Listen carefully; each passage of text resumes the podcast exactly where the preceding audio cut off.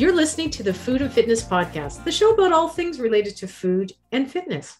Follow the show on Instagram, Facebook, and YouTube at Food and Fitness Podcast. We are your host, Jackie Vandertoon, Jessica White, and Dave Marshall. So I have been so excited about this episode. And I know I say that every time we interview somebody, but I really am so excited. I get goosebumps when I when I start thinking about this topic. So on today's episode, I really am excited to welcome Dr. Jill Bailey. Jill is a family physician, mom, wife, life, life coach, and has really recently taken on the role of a psychotherapist. And Jill is here to discuss with us emotional wellness and how emotional wellness is important to the overall health of a person.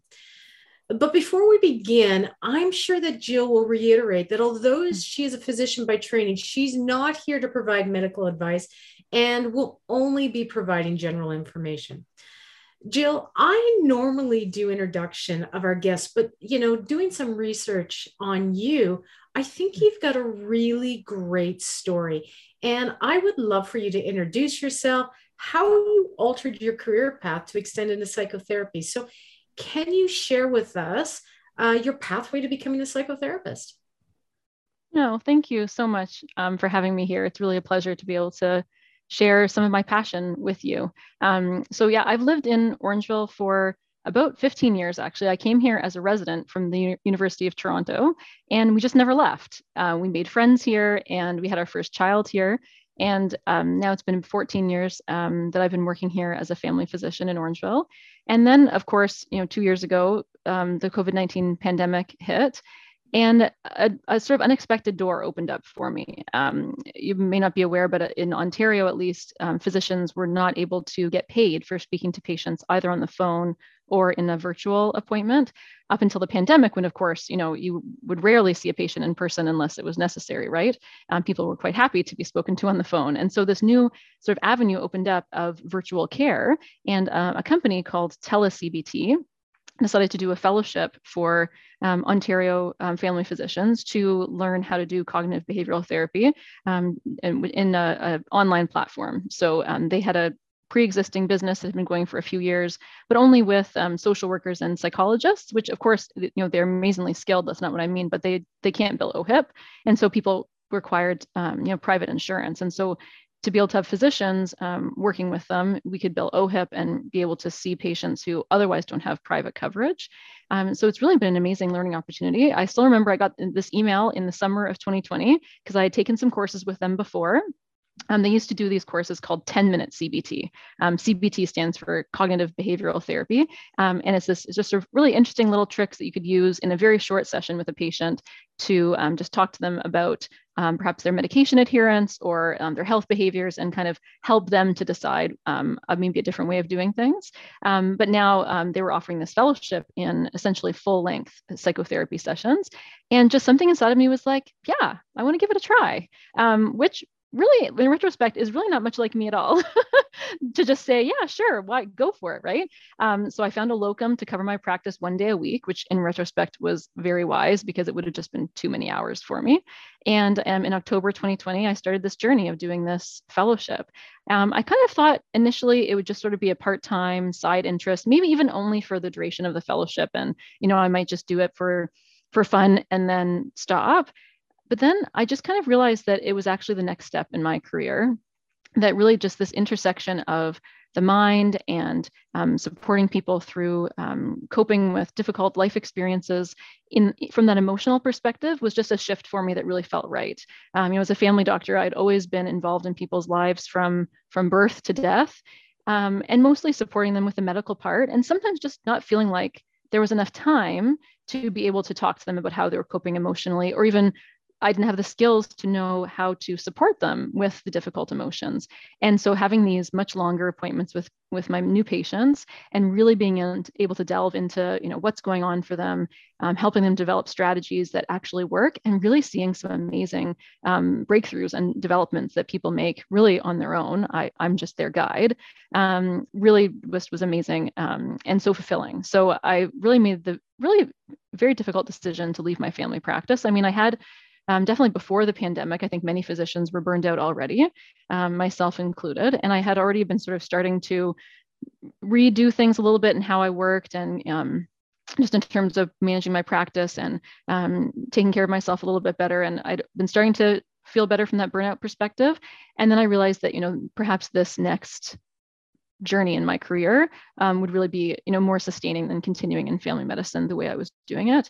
Um, so yeah, actually, just about three weeks ago, um, I had a new physician, a lovely um, new doctor, take over my practice, and I'm still doing a lot of the other work I used to do. Um, I still work in the hospital, and I work in an after-hours clinic here in town. Um, still, sort of a little bit of that small town family doctor mentality, um, but now I no longer have the family practice, and I have the majority of my time to see my psychotherapy patients. still all virtually. I would love to open up an office or do something in person um, in town. But but for now, as long as COVID is here the way it is, um, the virtual space works quite well. Um, I started a group uh, therapy program as well in the fall for people with cancer. My father-in-law passed away a couple of years ago from bladder cancer. Um, his name was Ray, and I named the group Ray of Hope um, in his honor. And it's really just been a phenomenal experience to come alongside these people who really perhaps never really struggled with their mental health before, but of course, coping with either their cancer diagnosis or a loved one having cancer, um, they really are just kind of thrown for a loop. And just being able to see um, sort of just how interested they are in these coping strategies and just how, how well it works for them. Um, and even just the community that we developed in, in the eight week program. So I'm running it again for the second time right now. I also did some training to be a mindfulness facilitator. So I'm facilitating the um, very old program, MBSR, Mindfulness Based Stress Reduction. It's been around since the 70s. Um, and that's a program meant for people with any type of stress, which is really all of us, you know, seriously, right? Um, as well as people with chronic pain. Um, so I'm running both those groups virtually in addition to seeing people individually um, yeah, and it's just, it's like, it's a life giving experience for me where I definitely felt like there were times when family practice was life giving, um, but there was a lot of drain as well. So I feel like this is, um, yeah, just a really amazing next step in my career. Um, the other thing I was going to say is I did do also training um, to become a certified life coach. And in that role, I mostly um, support female physicians who are recovering from burnout. And I do a, a little bit of, of work with um, professional women as well in general. Yeah. So that's a bit about me.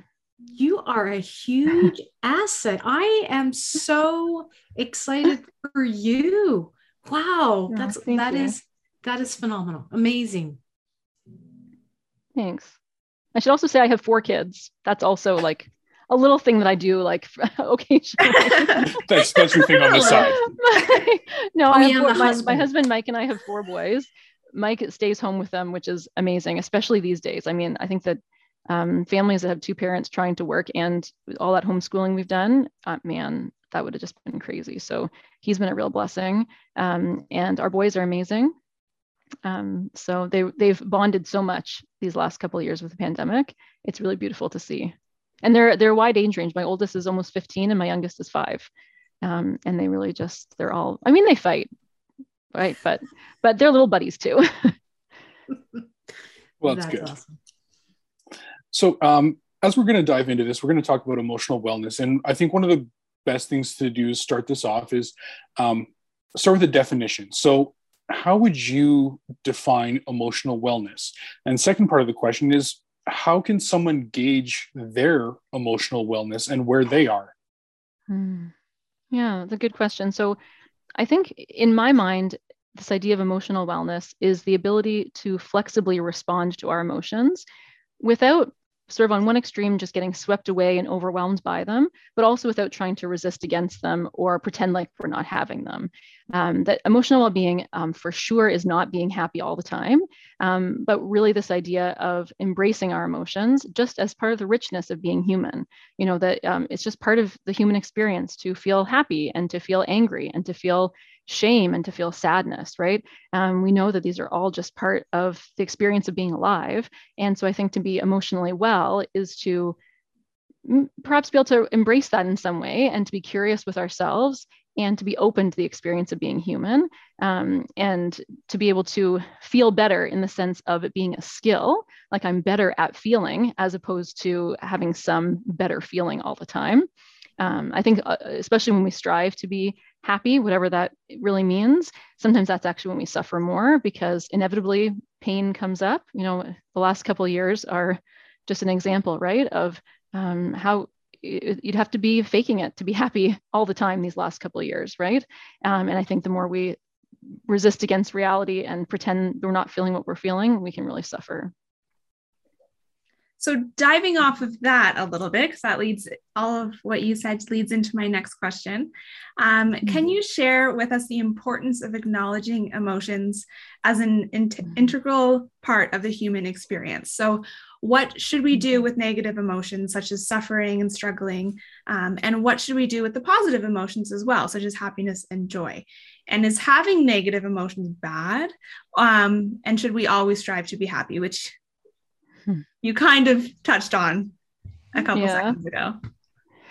Um, so the first part there, I really like talking about emotions more as like pleasant and unpleasant as opposed to positive and negative. So I think already there's a little bit of the, that belief that we have, and this is this is a human thing, right? We, a lot of us have this belief: some emotions are good and some emotions are bad, or some are positive and some are negative, meaning that there's something kind of wrong with some emotions and there's something better about others.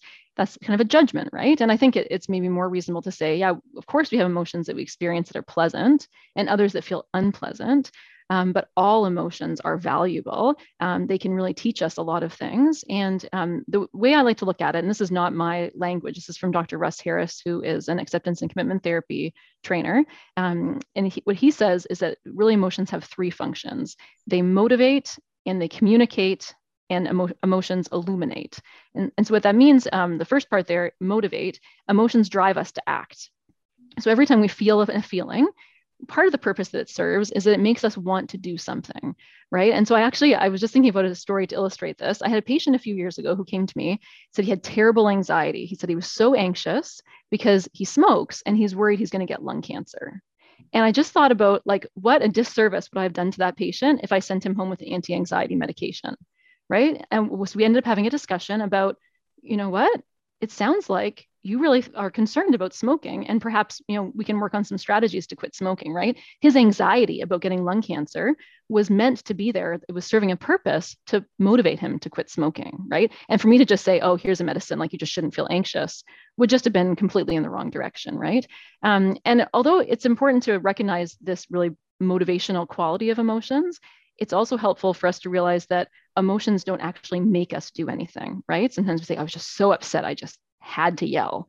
It's like, yeah, for sure. The, the emotion of anger motivated you to yell. And uh, we can understand that that is part of the experience, but yet we don't have to obey our emotions. And so just having that tension between seeing what is my urge, what do I want to do from this emotion?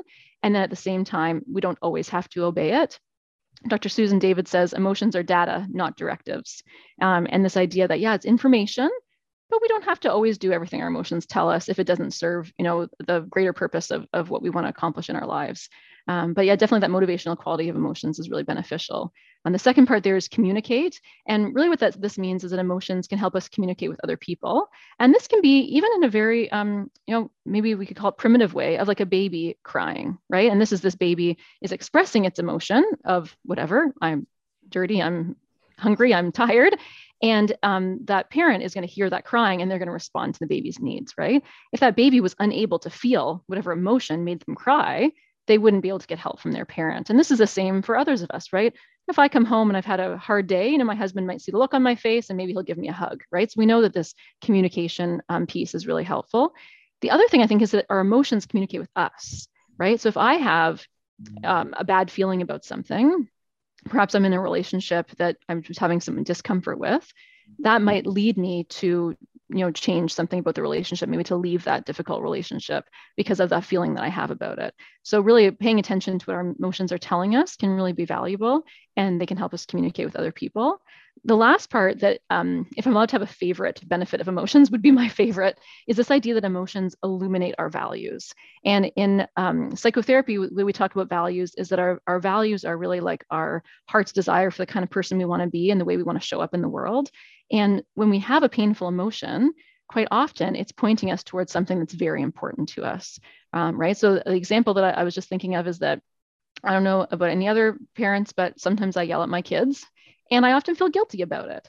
And, it, and that guilt shows me that it's very important to me that I treat my kids with kindness and with patience. Otherwise, I'd be like, well, my kids are idiots. they deserved it, right? Which maybe once in a while is slightly true. um, but but this this guilt is sort of showing me what what I really value and what's important to me. Another way of saying that is on the other side of our values is pain, right? And we know that you know when we love big, we grieve big, right? And so those things, that pain and um, and what we value is so tightly connected. Um, and so as we get to recognize that there are so many benefits to having emotions, then we can start to maybe disentangle ourselves from this idea that some emotions are bad and some emotions are good, right? Or some are positive and some are negative. We can say, oh, like our emotions are our teachers. Um, I think is a much more useful way to think about it.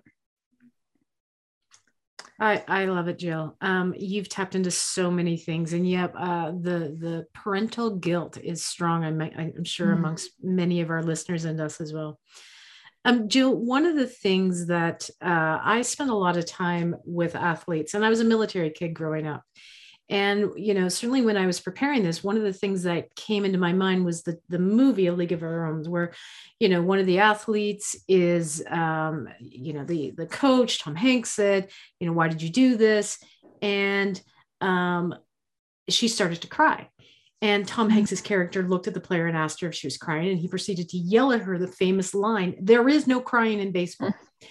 and you know, certainly growing up, and, and I was reflecting on this because I was reading about the Myers Briggs, Briggs, and um, I hate it being an F, a feeler, because to me that's kind of embarrassing. Like, oh, those touchy feely emotional things. I wish that they would go away and i don't think i'm the only mm-hmm. one and you talked about this earlier with you know and and uh, just said good bad emotions and i think we have this binary approach as happiness is mm-hmm. good mm-hmm. sadness is bad um, mm-hmm. can you elaborate on why we feel the need to ignore our emotions and feel mm-hmm. ashamed when we have those emotions yeah, I think there's probably like generations of misconceptions about emotions, and we sort of get taught this as children. I mean, in um, in the cognitive behavioral therapy way of thinking about things, we know that like our our beliefs about the world are probably created in our childhood, right? And so when we when our parents and they learned it from their parents, and learned it from their parents, kind of thing, uh, teach us, and it's never like overt, right? Like we never had a lesson, at least I didn't in school. You know, this is what we think about emotions, right? And these are the emotions you're allowed to feel. These are the ones that are acceptable to show, right? This was never taught to us explicitly, right? It was always um, more subtle. Um, but I think you're right. There's certain emotions that are okay to show and certain emotions that are not. And I think it's also perhaps very gendered, right? Again, to just be very stereotypical that, you know, women are maybe more allowed to show some of those, you know, like you said, Jackie, touchy feely kind of emotions.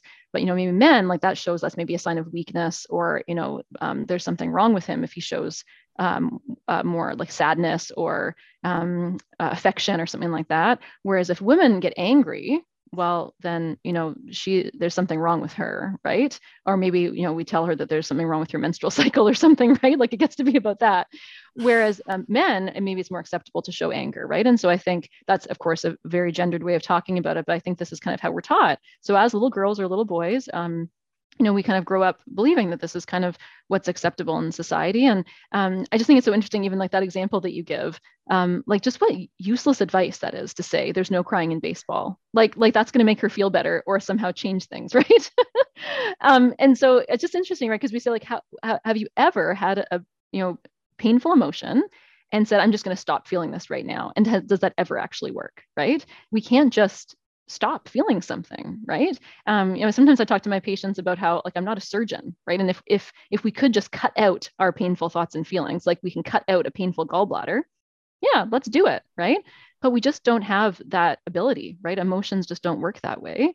And so just telling someone literally to like cut it out uh, is just kind of unfortunately you know a dead end because we can't just cut out our emotions yeah, I think that's really important that you know you you bring that up because upon reflection, you know, um, how many times are we told or we tell ourselves, you know, oh, stop feeling that way, um, denying ourselves what you know my heart or my brain or whatever is feeling at the time, and doing whatever to try and prevent that. Um, mm-hmm. yeah, you know, and, and again, I'm I'm glad that you you're bringing this information up so that you know certainly when I feel like crying, there's a reason why I feel like crying type thing mm-hmm. and, and, not to deny that feeling. So thank you for sharing that. Yeah.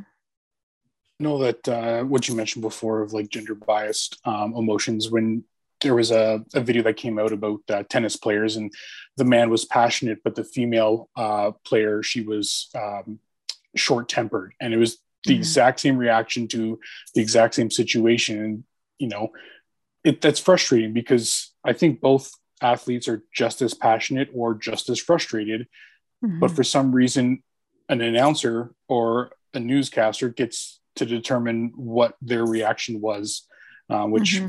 is you know is never fair. But if you are passionate about something, or you are you you're frustrated or angry about something, um, what can happen to an individual when they contain or fight the emotion um, that's coming out to them or the emotions that they're feeling? Yeah. So the best analogy I like to use for this one is it's like you have a beach ball and you're trying to push it under the water, right? So if our emotions are this huge floaty beach ball, you know, how much effort do we have to exert to push it under the water? And it's not really gone, right? But we're just pushing it really hard to keep it under the water. And then, of course, as soon as we let go, it just pops up even higher in our face, right? And so we know that when we like suppress or resist or like bottle up our emotions, again, we're not really getting rid of them. We're probably just delaying them, and they may pop out even more in other ways. Um, whether that's, you know, and I've definitely had this experience. You know, you have a day at work and you're kind of feeling frustrated about, you know, a few little things, and then you get home and like your kid spills their juice, and you're like, letting all of your anger from the whole day out at that one kid, right? And you're thinking, it's not really that big of a deal, but I can see my anger is not just about this. I've been bottling up so many other instances and and I just inadvertently, you know, let it out maybe in the safer space in my home, right? And so I think that's kind of what happens um, when we try to push our emotions under. First of all, it uses up so much energy too, right? Just think of how how many other things we could be focusing our energy on if we just allowed ourselves to feel our emotions allow them to pass like the experiences they are in our bodies and then you know just do what's meaningful to us as opposed to so much energy you know telling ourselves that what's real just shouldn't be. Yeah. I mean i can speak from personal experience where you know you get frustrated and i would call it compound emotions or it just continues to go. And then when you finally mm-hmm. do let the emotions out usually the person that is on the receiving end is not the reason of that frustration, right? Especially when you mentioned about like the spilled milk or juice, you know, that they're sitting there going, ah, it was just spilled milk. Like, I don't understand why it got this bad, right? And I've done it. And then you, you let it out and you're just like, I'm so sorry. This was not personal. Like, it was mm-hmm. not you. I was just holding this in from earlier, right? Mm-hmm. Yeah. Yeah. And I think when we're not aware of that, right, like a lot of it is just really being mindful. And what I mean by mindfulness is just like really paying attention and being present with ourselves. Then we can say, okay, like maybe that, you know, patient that I saw in the morning and I started to feel a bit frustrated. I can just let myself feel frustrated and just be mindful of it. And I find that's really a great way of relating to our emotions is just actually describing them. So, you know, we call emotions feelings as well, right? And it's because we right. feel them in our bodies and even just getting curious with okay i feel like we're talking about the example of feeling frustrated. What does frustration feel like? How do i know i'm frustrated? Right? And for me i find i feel a lot of emotions in my chest. So frustration i think feels like kind of like a bit tight. Maybe I, I feel like my shoulders kind of get tight. Maybe you feel like you're a bit flushed in your face. And sometimes just noticing all of those different body sensations and being curious with the emotion and then I think turning towards yourself with a bit of kindness. Like either there's a, a, a little tool I like to use with my patients called quick, kind self talk. And you start off by acknowledging whatever you're experiencing. And I like to use a bit of a different phrasing than the way we talk about emotions usually. Like usually we would say, I'm frustrated, right? That's like saying, I'm Jill, right? Like frustrated is like part of who I am, which really is not the case, right? Like the emotion is an experience that I'm having right now. I'm feeling frustrated, but it's not part of my identity. So, a, a, more useful way of describing it might be to say, oh, here is frustration, or this is a moment of frustration. And then to turn to ourselves and say something warm and supportive, like, and it's okay to feel frustrated, right? Or, you know, things will get better, or I can be here with myself and I can feel frustrated for as long as I need to. And that doesn't mean that I'm going to, you know, go out there and yell at somebody, right? And react to my frustration. But I can notice that it's coming up. Maybe acknowledge, you know, what's going on, what I need to do to maybe change the situation a little bit. Um, and then the really amazing thing as well is that um, most emotions, when we just pay attention to them, the research shows they actually only last for about 90 seconds. Uh, it's when we hmm. resist them or we like continue to engage with them like oh like what else i'm frustrated about this and like what about this other person? And you know we kind of kind of go into it. But if we just like sit there and experience it and let it wash over you or surf it like a wave it's from the, it's our limbic system in our brain. It only lasts for 90 seconds um, which sounds kind of wild right? Like you think how when was the last time i felt frustrated for only 90 seconds? Um, but it's because we sometimes inadvertently hold on to it. So so that's fascinating I mm-hmm. find that super fascinating. And that's one thing that I suggest to any of my clients if they get a bad email, just sit on it.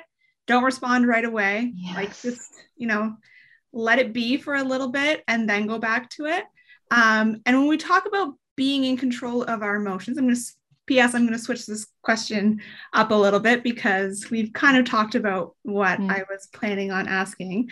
Um, but being in control of your emotions is something that a lot of people admire.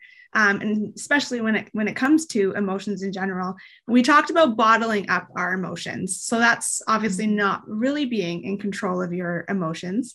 Um, so, what is being in control of your emotions? Yeah, I don't know. Yeah. I don't think it's possible. you know, it's interesting. Um, Dr. Steven Hayes, who is another acceptance and commitment therapy expert, he's actually one of the creators of it. Um, I heard him on a podcast recently. He's he sort of he was being interviewed, and he said, you know, if I gave you two options, you could either control your emotions or control your life. Which would you pick? And he said, pretty easy choice. I mean, I guess maybe some of us would pick our emotions, but we would probably rather be in control of our life, right? And and when it comes right down to it, that's all we can really control is how we behave and what we do, right? So the, the words we say and the ways we move our bodies, we really can't control our emotions. And the more we mm-hmm. try, now this may be semantics, but when I think of control, I think of like holding in, resisting, like you said, just like bottling. Um, and then we, we just finished talking about how that just doesn't work. So again, I would say I get back to this idea of being able to flexibly respond to emotions would more be the um, the paradigm or um, that would be the most useful um, because then when we can just allow our emotions to be and then still do what matters to us i think that's when we have more control maybe of ourselves um, as opposed to letting the emotions control us mm-hmm. I love it. Um, we are the food and fitness podcast. And one of the things that I've noticed about myself and many other people is managing emotions. Um, f- like for me, and we talked about this uh, in our last pod, in, in an earlier podcast about for me and my wellness wheel, my emotions have always been the most, the, the biggest struggle I've had um, because to go back to your example, I would rather control my emotions because I don't like to show my emotions. So that's why I'm super excited because I'm I'm hanging on to your words um, and and taking them home. Um, so I like to control and manage my emotions. So let me give you an example. So what I, I do if I if I'm feeling stressed or if I'm work or if you know the kids are driving me nuts or my immediate reaction is to suppress that anger, frustration, whatever is with um, something. And, and, my immediate go to is that food. Now that you said it's only 90 seconds, that actually makes me feel better. So I'm going to wait 90 seconds. Um, but I transfer that anger and stress to it's funny how I go from that anger and stress, and then I eat the donut, and then I'm like, oh, now I feel self loathing because I gave into that emotions. Mm-hmm. Um, how do you how do you suggest instead of reaching for the donut and then transferring that anger and stress into something else um, how do you stress we we and i don't want to use the word manage our emotions hmm. how do you I, am struggling for a word here how do yeah, you just manage okay. okay all right let's do with that yeah yeah manage that anger frustration sadness X, whatever. Yeah. Well, I mean, first, I think it's such a human experience to try to to do something to get rid of an emotion, like eat something, people other people drink alcohol you know uh, all these different things we do. And in my life coach training um, my mentor there called this buffering. And you know I'm like my chemistry is a little bit rusty but it's this idea you know there's an the acidic and basic solutions right which are kind of two opposite. Um, and then you can add a buffer to bring them back to neutral. So when we buffer our emotions we add something else like a donut to try to bring our emotions back to neutral, right? And, and you're right, in the moment, it works really well, which is why we do it, right? Like we're not stupid. It's like eating the donut kind of feels good. But then I think you're onto something too, Jackie, that it, it doesn't actually erase that emotion. It maybe just postpones it, right? Um, or it comes out maybe in a different way. Um, and then it maybe doesn't actually serve our purposes, right? And so I think looking at these types of behaviors and saying, does doing this actually make my life better? Um, like for example, I think you know I know we were maybe going to talk about this a little bit later. The idea of our um, you know exercise. Could exercise be a way of buffering emotions? Well, yeah, maybe. And maybe if you exercise excessively to the point of injury, that maybe isn't healthy for you. But if you exercise reasonable amount and it's enjoyable and it helps you to manage your emotions, even if it's technically you know a buffering kind of behavior, then you know it, it doesn't take away anything from your life. Whereas perhaps if you're you know drinking excessively or eating in a way that doesn't nourish your body um, more often then maybe those are things we want to look at right? So first of all just saying yeah it's normal to have a donut sometimes and it's okay if it works. Um, but i think the, the best advice i would have for those moments is um, to, to see if you can bring some awareness to that moment right? So i'm just picturing like here i am there's this donut here. I've had a stressful day. I'm like, oh my gosh, I just want that. Right. And sometimes to recognize that, like almost like that pull in your body. And again, that's that mindfulness of our emotions part, right? Is like just noticing what is a physical sensation of this emotion. And then there's a lot of power in just naming it. Um, we have a little phrase in um, psychotherapy that goes name it to tame it. And there's actually been some interesting research with using functional MRIs that shows that just naming the emotion you feel, so saying like I feel stressed or even like I feel an urge to eat this, right? Like whatever that might be, just naming it can diminish the intensity of it. Because basically what we're doing is we're just kind of holding it with a little bit of space and noticing, oh, okay, I see what's happening here. I have this urge to eat a donut. Okay, right? I'm recognizing this is happening. And then you have a bit more of a choice, right? Whereas sometimes it's just like it's already done and you're like, oh, wait a second, like what did I even do? Right. And that's when we're kind of on our autopilot settings of just responding or reacting to our emotions. But when we pause and say, oh, okay, I notice I'm feeling this, I notice I have this urge, then you can decide, you know, what do I really want to do? Maybe it's like the best type of donut ever made by some little bakery. I've never, you know, I never get them very often. I'm just going to really enjoy it. Or maybe, you know what, it doesn't even taste that good anyway and you know i'm going to feel kind of icky afterwards and i don't really want to eat it so i'm just going to pass right?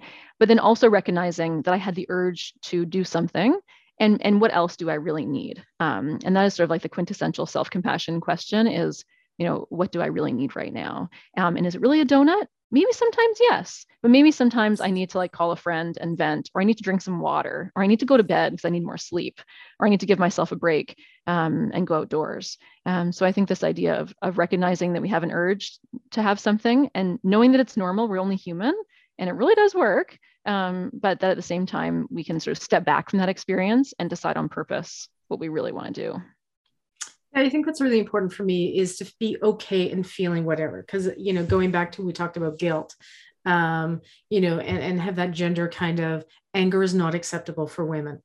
Um, and be okay with like, I'm feeling angry, but it's only going to last 90 seconds. Yeah. I love that.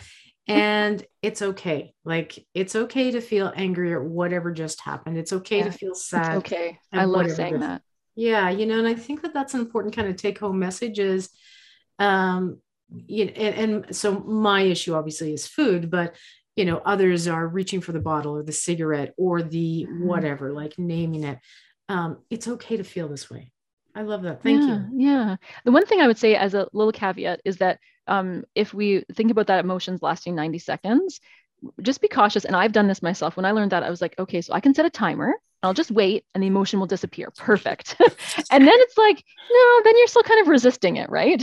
when you're like, okay, I'm just going to wait for 90 seconds. So it's this, it's this real like paradox of as soon as we open up and we're, we're really okay with having the emotional experience, then we're no longer gripping it so hard and it doesn't have the same grip on us and then it can just pass when it's ready. But as soon as we do even like so just in, just a little bit of resistance which i think for me at least it was like oh just let it be 90 seconds and it better be gone by then. Right? Um, and our bodies i think you know we can't fool them right? Um, so really this idea of like just really i'm okay with feeling this. I can understand that it's part of being human. It's it's only an uncomfortable emotion. It can't actually hurt me. And and then perhaps it will pass you know a little bit faster than if we try to do something else. Hmm, thank you yeah. So a lot of the listeners on our podcast uh, they'll probably know that i'm uh, I'm, an, I'm a hiker. That's kind of recently happened but it's something that i really enjoyed um, that i think has done a great number for my mental health and uh, my wellness is just being in nature. And i don't know why but everyone kind of seems to have this centering um, feeling when they go into nature or like the mindfulness um, the quietness the sounds that are there mm-hmm. that you can't really pinpoint. It's something something there that we don't really know. But when we're talking, uh, we, we talked on it before when you mentioned buffering. But do you think, or do you know if physical activity and preparation can actually prepare you for emotions, or mm. I wouldn't say prevent, but have you handle them better in the future rather than reacting to them? Yeah, and like I said, even though we, if we wanted to get really technical, we could maybe say that exercise is a buffer. I think in, unless you're doing it in a way that's you know really unhealthy, um, mm-hmm. it's it's a beautiful thing to do. Um, and you know, we actually just met with my cancer coping skills group today, and we talked about the idea that, that like exercising outdoors and with a person that you care about is like like the tri- the trifecta of health benefits, right? That you're with someone that you love or a good friend, being able to have that sense of um, companionship and being outdoors and moving your body like there's so many benefits to that. Um, and i think you're right just even like i think being in our bodies as we exercise right that we can really just um, those those feelings that we experience as emotions somehow become a little bit easier when like our heart's beating and we're sweating because we're exercising right? I think we can mm-hmm. tell ourselves that now these body sensations are acceptable right? Whereas if i feel anxious well that increased heart rate that sweaty feeling oh that's uncomfortable. But if i'm out for a run my heart rate's probably faster and I'm even sweatier, but somehow I, I, I enjoy it. Right. And I, I, think you're right. There's something really magical about being outdoors that I, I, agree with you. We just really, we can't really put our, our finger on. Um, but I think it's, it's definitely a beautiful way to, um, to process emotions. Can I just share a little story? And certainly this is the pandemic has, has impacted us all in, in many different ways. And, and Jill, you mentioned it as well. Mm. I find my, I get chest tightness now. And I've mm-hmm. never really experienced that before. So you get this kind of like, hmm, what's going on here? But what I've learned is, you know, what I sit in my office all day and I find that it makes me like anxious or whatever. And I feel this tightness. But the cure for me is to go outside and go for a run. I know it every time. And it's almost like the tightness is gone.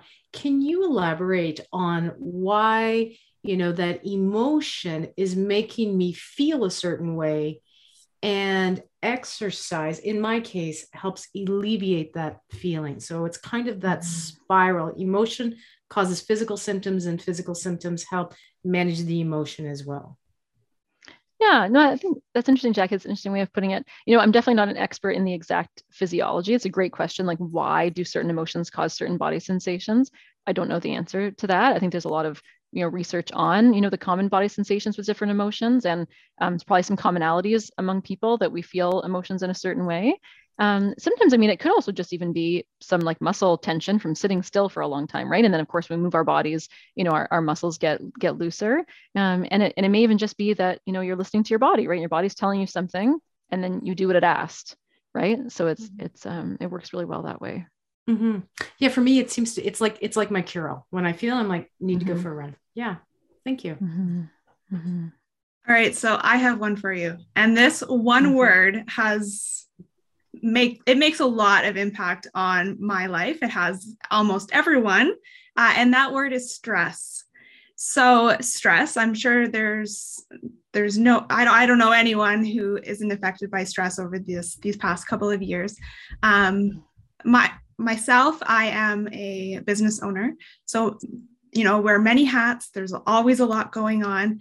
And there are many times throughout the day when I feel stressed.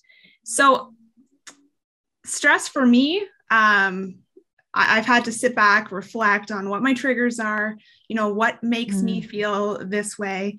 Because um, stress can change a lot um, with your body. So, what are some of the long term issues associated with prolonged stress? Um, and do you have any suggestions on how to manage stress? Yeah. So I guess Mila answered that first question about like the long-term issues associated with prolonged stress. Yeah. There's actually really mixed evidence about that. So there's I think there's some research that shows that there could be for sure some physical health effects of stress. Um, but then there's also, I think, some confounding variables there. You know, for example, someone who's stressed, for example, maybe they eat more fast food, or maybe they don't exercise, um, or maybe, I don't know, they smoke or something because they have so much stress to manage their stress, right? They drink more alcohol. And so could those be the, the factors that really contribute to their physical health, or was it the stress? Um, there's a really interesting TED talk called How called How to Make Stress Your Friend. Um, it's by Dr. Kelly McGonigal. She has some amazing books. Um, one of her books is The Upside of Stress, which is I think basically the long version of her TED talk. She has another one called The Joy of Movement. It's actually all about exercise. That's great. Um, but in her um, TED talk, she says that in her research, so she's a psychology researcher in the U.S she discovered that it's actually believing stress is bad for you. It's bad for you.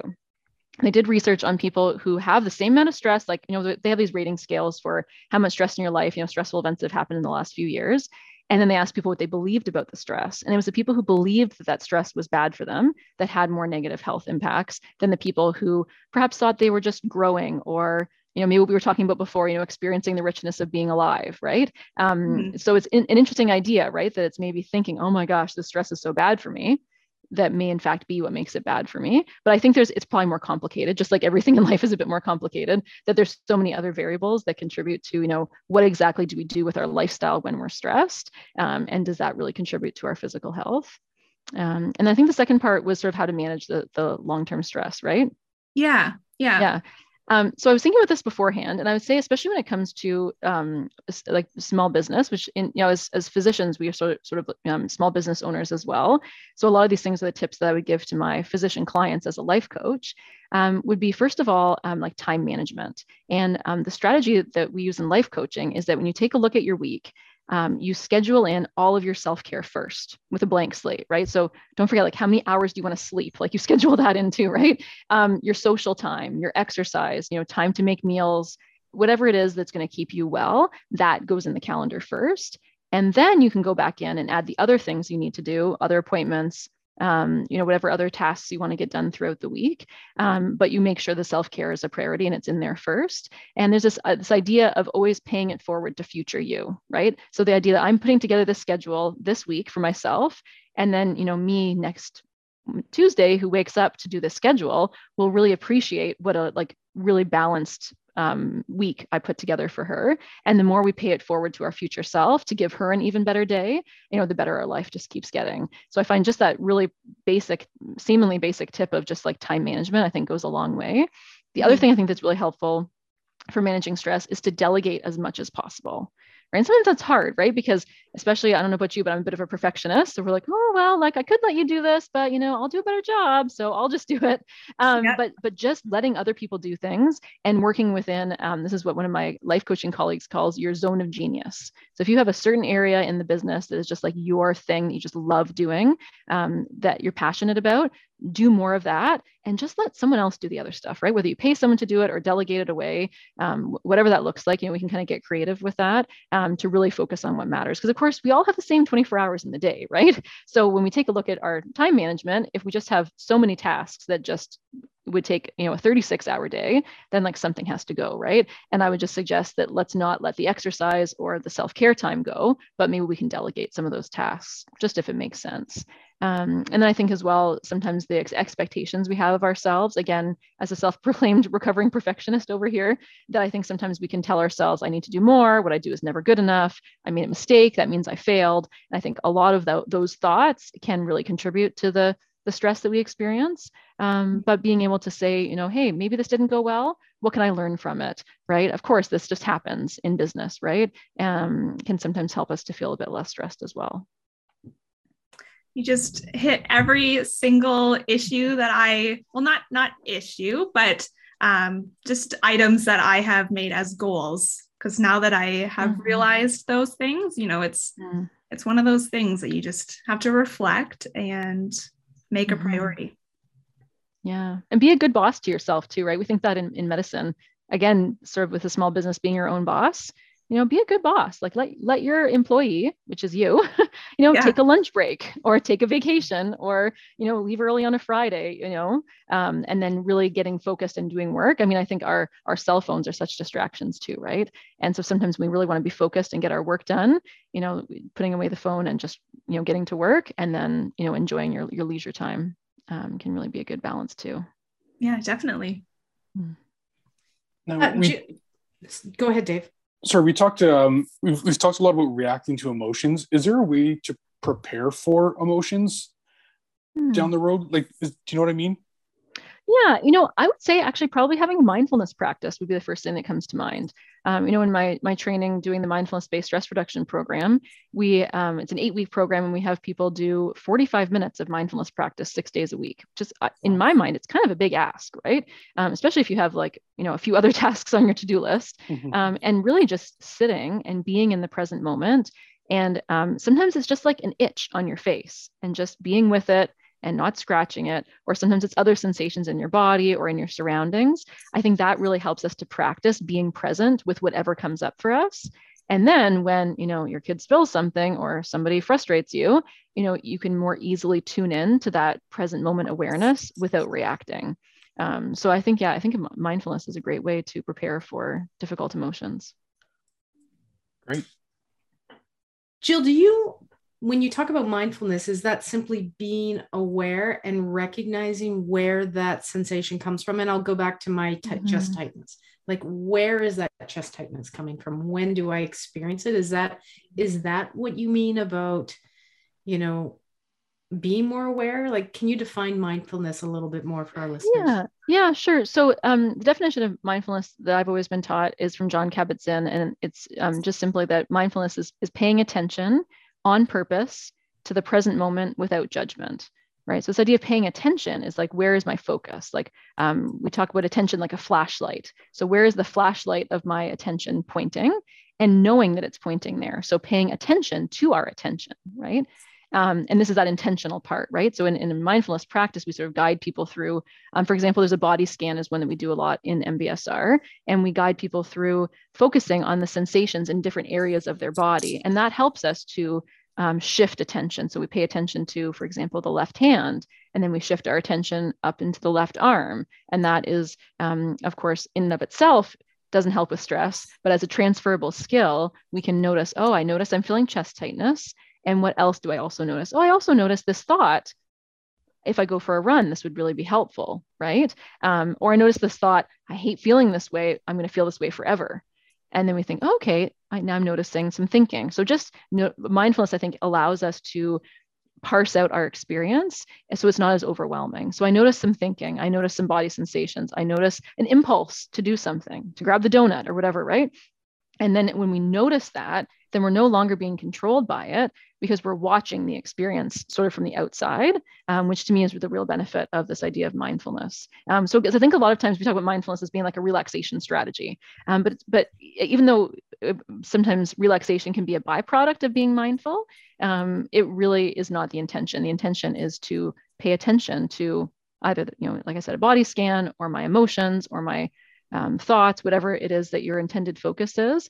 And it really is a, a, muscle, although I don't think there's actually a mindfulness muscle, but we, we use them the metaphor of um, you know exercising our, our mindfulness muscle because we're, we're in a, a world where our attention is pulled in so many different directions, right? Your phone beeps, your email beeps, someone asks you a question, you know, you're thinking about your to-do list, right? And just noticing that your attention is getting pulled, that's mindfulness, right? So a lot of my patients say like, oh, like we're doing this body scan. I keep on thinking about things, like I'm doing it wrong. I say, no, no, no, no.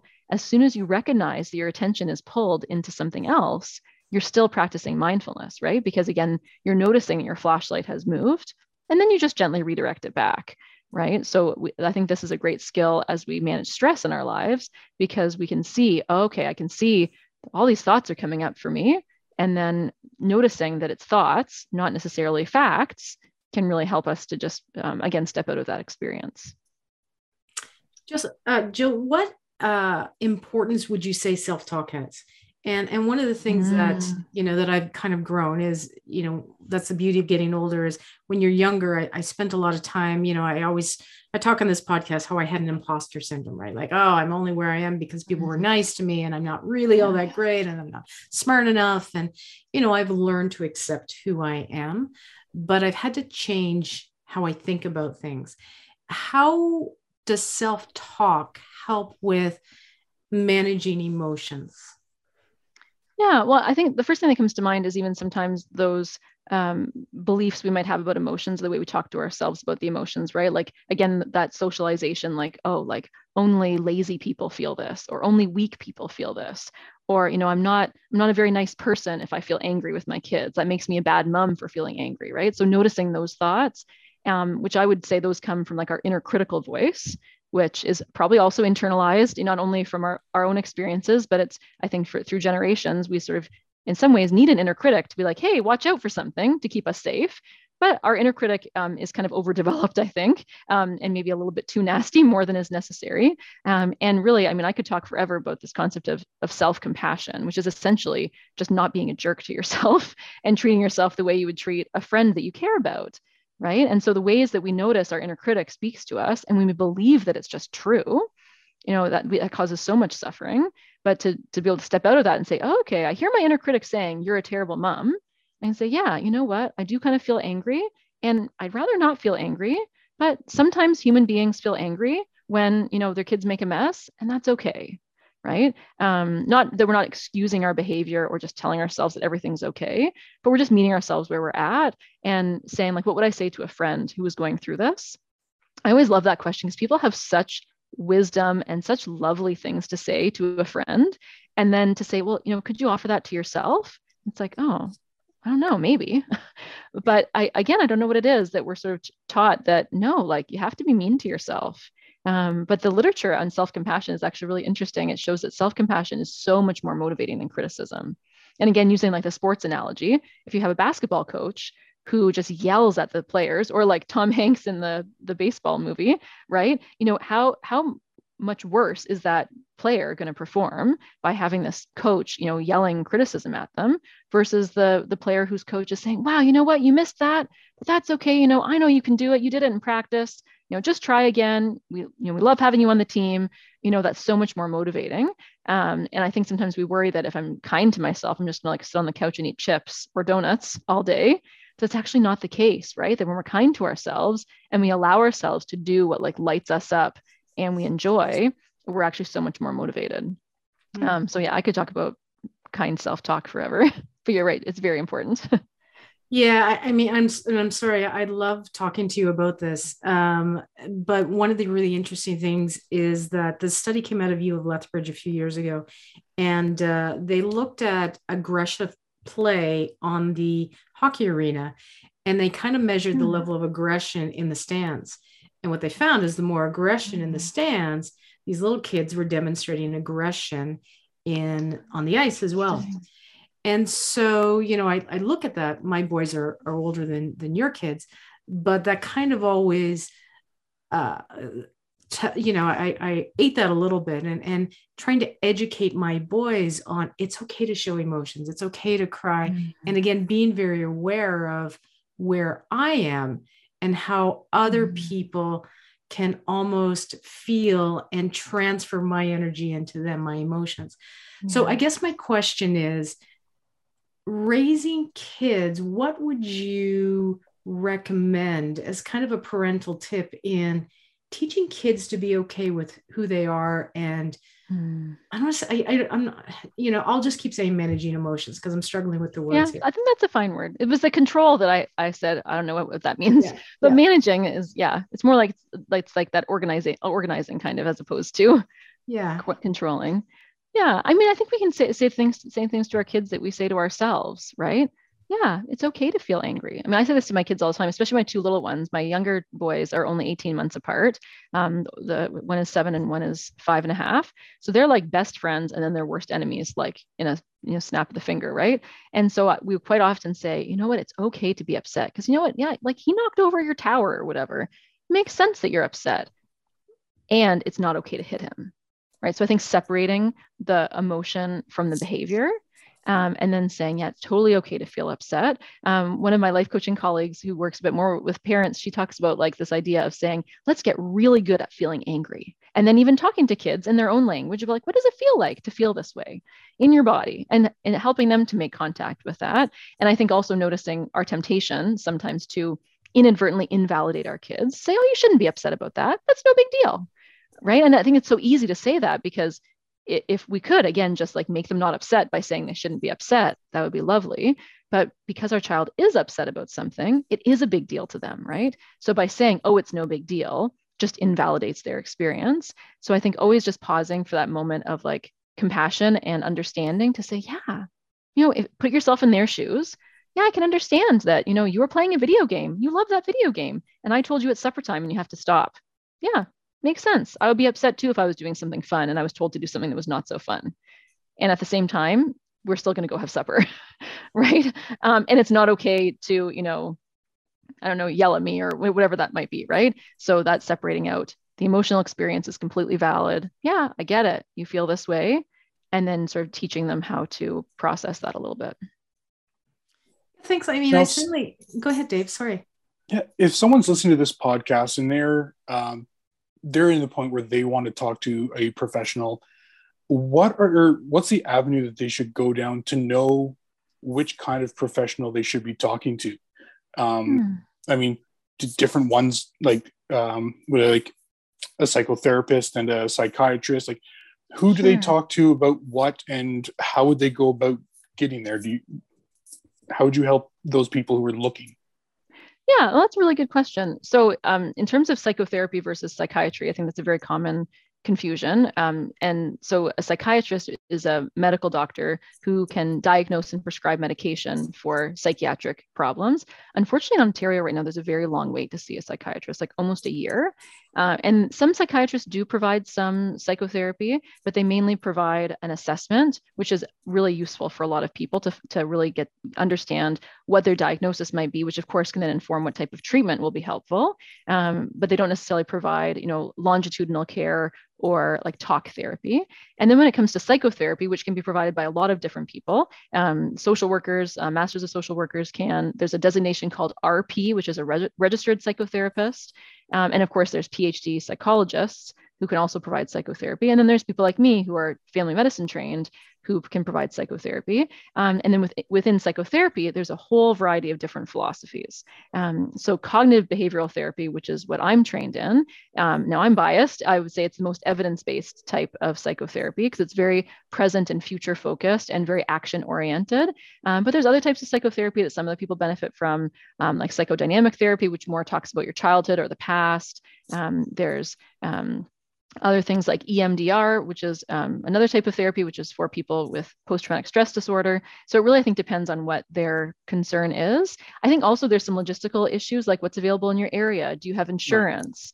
Right, um, right? that sort of thing. And that's, again, I find that um, as physicians being able to provide psychotherapy, the real benefit is that um, people just have to have OHIP um, and it's much more accessible that way. Because um, sometimes even if you have private coverage, you know, it only covers so many sessions. Um, and even though um, another aspect of cognitive behavioral therapy is that it's short term, like we generally see people for eight to 12 sessions, the philosophy is that we sort of train the patient to be their own therapist and they no longer need us.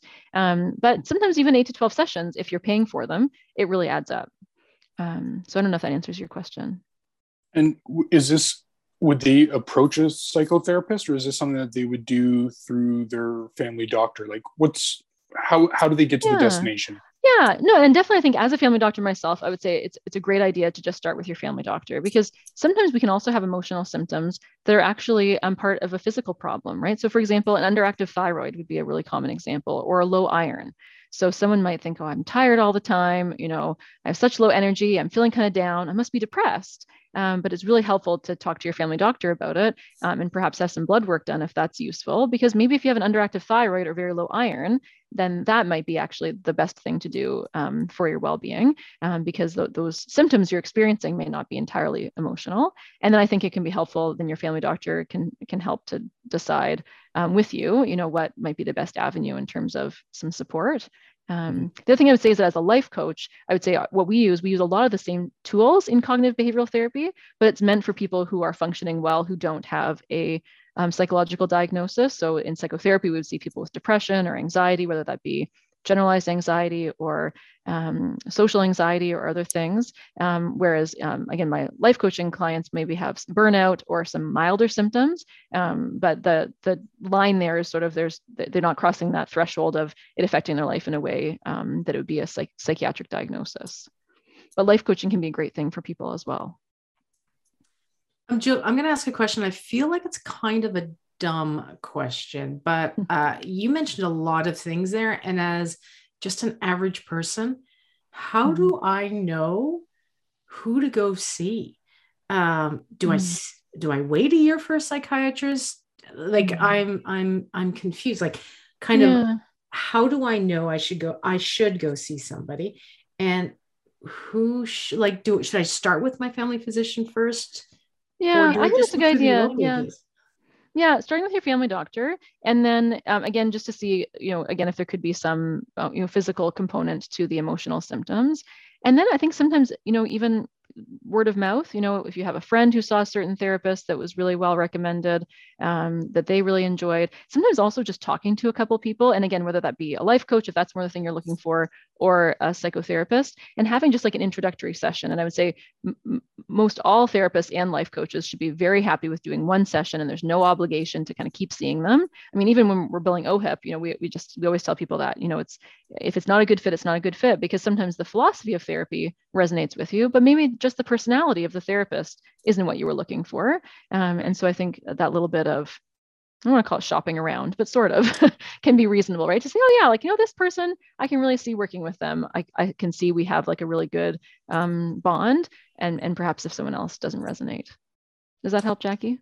Yeah, no, no, and, and it's kind of going into my my last question here is because I'm thinking as a listener, um, navigating a field which you have no idea, you're just not feeling a certain way, like maybe you know yeah. you're, you're, feeling angry all the time or something. Um, who do I go see? And and so now I'm going to kind of touch base mm. with you. How uh, if someone is experiencing emotional stress, because you seem to offer a couple of things, life coaching and psychotherapy Mm-hmm. How do I contact you and how do I know which Jill I should speak to? yeah, like which hat am I wearing? So I would say, I mean, I really only do a, a very small amount of, of life coaching. So I'd say in general, 90% of me is in the psychotherapy world. Um, and so the company that I work with is telecbt. So that's T E L E C B T.ca. And people can just self refer. They have to live in the province of Ontario, um, but they can just go to the website and fill out an intake form to speak with one of the intake workers. And our intake workers are, are um, very well trained as well, and they can help people to navigate you know, is this the type of therapy that you're looking for, or maybe if something else is, is better? Um, and then again, if they um, would want to see someone um, as a physician who's covered by OHIP, then they would just be put on the wait list. I don't think our wait list is super long right now. It's sometimes been upwards of three months. Not as long as a psychiatrist, but but again, um, psychiatrists playing a very different role than than than psychotherapists. Um, yeah, and then I also work um, doing again just a little bit of life coaching. I have an Instagram account which is Jill Bailey MD Life Coach, and I have a, a, website which isn't very active in terms of updating it recently, but it's jillbaileymdlifecoaching.ca.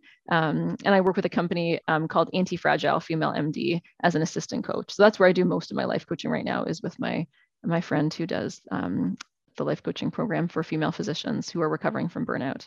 Um, yeah. And you do mainly virtual appointments now. That's right. It's all virtual right now. Yeah. So, and I'm always optimistic when this pandemic ends. Yeah. Will it still continue to be virtual or is there an opportunity to do a face to face?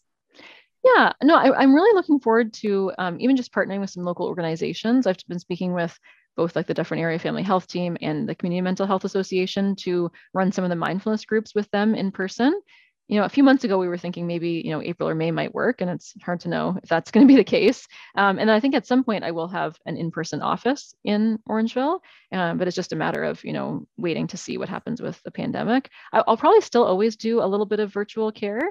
Uh, I think it really makes it so accessible for people. I've seen some patients who are wheelchair bound or you know you know just can't get places they live in a remote area and it's just i think um, such a gift for them to be able to just turn on their phone or their laptop and access um, therapy. So i think i'll probably still do some virtual care um, for the long term. Um, but yeah seeing people in person you know you can't beat that. Mm-hmm. Uh, Jill, I can't thank you enough. You really have, and, and I and I would love to, to, continue the conversation with you. I can't thank you enough. Just Dave, I don't know if you have any other questions for Jill before uh, we sign off. I'm absorbing right now. Yeah, yeah. same. Yeah, there's just I, so much information. It has been a yeah. pleasure having you on here. Um, but yes, sorry, you were going to say something. Oh, I was just going to say if, if anyone's looking for other resources, I know I mentioned like Kelly McGonigal's books, which are really good. Again, like The Upside of Stress and The Joy of Movement. Um, the other one that I think is a really great book, if you're just looking for one book to read about, you know, managing emotions and moving towards what's important in your life, um, as opposed to spending your energy controlling your emotions, it would be The Happiness Trap by Russ Harris. Um, so I just wanted to throw that out there if people want to do some deeper diving into these concepts. Uh, we will get them from you and then we'll put them in uh, the links as well as plus the uh, uh websites that you mentioned as well. Um, mm-hmm. I truly can't thank you enough for taking time out of your day um, and away from your family as well to share your insight with us. Um, it's been a, a, it's it there's as Dave said, I have a lot to digest as well. Mm-hmm. Yeah, thank you. Thank you once again. Mm-hmm. Well, thanks you. so much for having me. Yeah, it was great to be here. Thank you for watching and listening to this week's episode of the Food and Fitness Podcast. Join us next week when the hosts of the Food and Fitness Podcast sit down to reflect in our Team Huddle episode.